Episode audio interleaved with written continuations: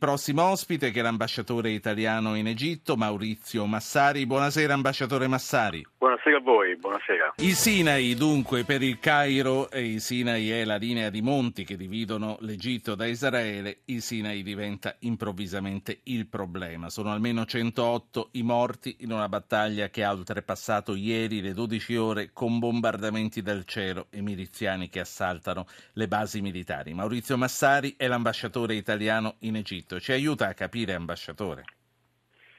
Eh, innanzitutto buonasera eh, a tutti. Eh, eh, come dice lei giustamente il, eh, il problema nel nord del Sinai dove è in atto una, in realtà una, una, guerra, un conflitto da, da quasi due anni tra il, lo Stato egiziano, le forze di sicurezza egiziane e gruppi jihadisti che fanno capo all'organizzazione Ansar Beit e il Makdis che eh, da, mm, da, alcuni mesi eh, e, ormai si può dire eh, del tutto affiliata al, all'ISIS.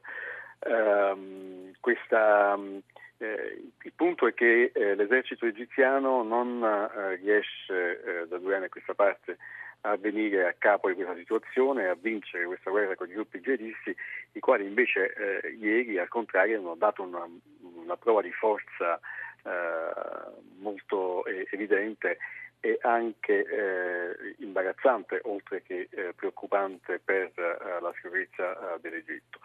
Um, come sapete la battaglia che si è svolta per molte ore in questa uh, città nel nord del Sinai, del Sinai che si chiama Sheikh Zayed, uh, gli attacchi contro oltre 15 checkpoints delle forze di sicurezza egiziane, eh, un attacco organizzato con, uh, in gran scala in maniera molto professionale. E infatti gli egiziani ehm, eh, sospettano che ci siano state delle, delle assistenze esterne, in particolare eh, provenienti da, da Gaza, eh, questa assistenza proveniente da Gaza è ehm, dovuto anche al fatto che il, il valico di, eh, di Rafah era stato tenuto aperto per alcuni giorni eh, in coincidenza con il Ramadan e eh, come dicono gli egiziani anche per eh, motivazioni umanitarie.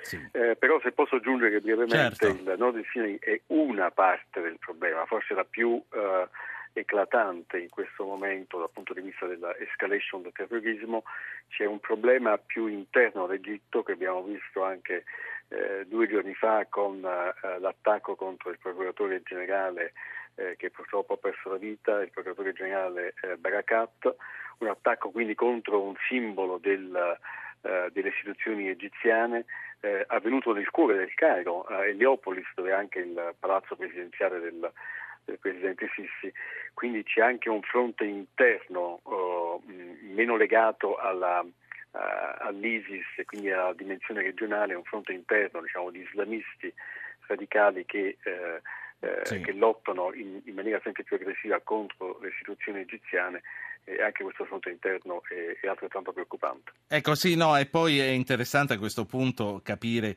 quanto sia uh, solida la cerniera che uh, lega all'ISIS, allo Stato islamico, questi gruppi che lei dice hanno degli obiettivi soprattutto interni, perché eh, quello che eh, vorrei ci aiutasse a capire è qual è la valenza internazionale di ciò che sta succedendo al Cairo e dentro al paese. Sì, innanzitutto uh, eh, le analisi un po' più accreditate sembrano indicare che eh, questa volta cioè, l'attentato contro il procuratore generale e eh, eh, diciamo, quello che è avvenuto poi nel nord del Sinai eh, Ehm, in questo caso ci sia stata anche una, una certa eh, connivenza e solidarietà tra eh, eh, gruppi legati alla fratellanza musulmana che operano sul, sul fronte interno, quindi non diciamo, nel Sinai, e uh, ISIS, Ansar Peter Makdis, quindi, quindi, una saldatura tra queste due diverse ehm, diciamo, fazioni o organizzazioni. Eh, e questo è effettivamente è preoccupante. Eh, naturalmente il problema per quanto riguarda la fratellanza musulmana che si è molto radicalizzata negli ultimi tempi anche con eh, una nuova generazione di eh, fratelli musulmani eh, che ha scelto la strategia della, uh, della, violenza. Questo problema risale a quello che è accaduto due anni fa con la rimozione del presidente Morsi e, ehm, e la, l'andata al potere di un eh,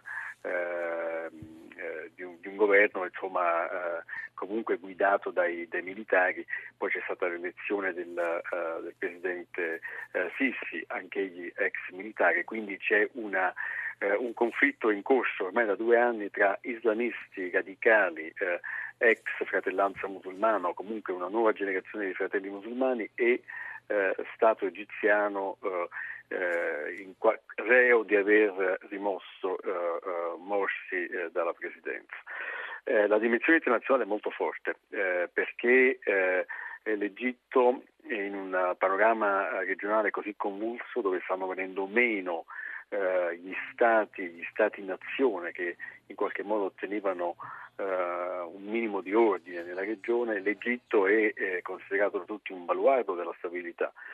quindi questa eh, questi attacchi di, di, di, questi giorni, che eh, tra l'altro speriamo che siano terminati, ma eh, ci sono indicazioni che invece possano oh, addirittura continuare eh, e ci possa essere un ulteriore escalation, eh, diciamo, questi attacchi che mettono a repentaglio la stabilità dell'Egitto naturalmente eh, creano un problema di stabilità diventano una minaccia diventa... che è molto preoccupante. Certo, senta, prima, prima di salutarla vorrei capire anche eh, come se la sta passando la comunità italiana che è parecchio numerosa e poi eh, le, le, indicazioni su come, su come, muoversi anche sul campo del turismo. Eh, gli italiani eh, come, come sono messi adesso? Guarda, gli italiani con cui naturalmente noi come ambasciata siamo in costante contatto e quindi ai quali noi eh, mandiamo eh, regolarmente dei messaggi di, eh, di allerta, di, di, di, attenzione anche in vista della giornata di domani che potrebbe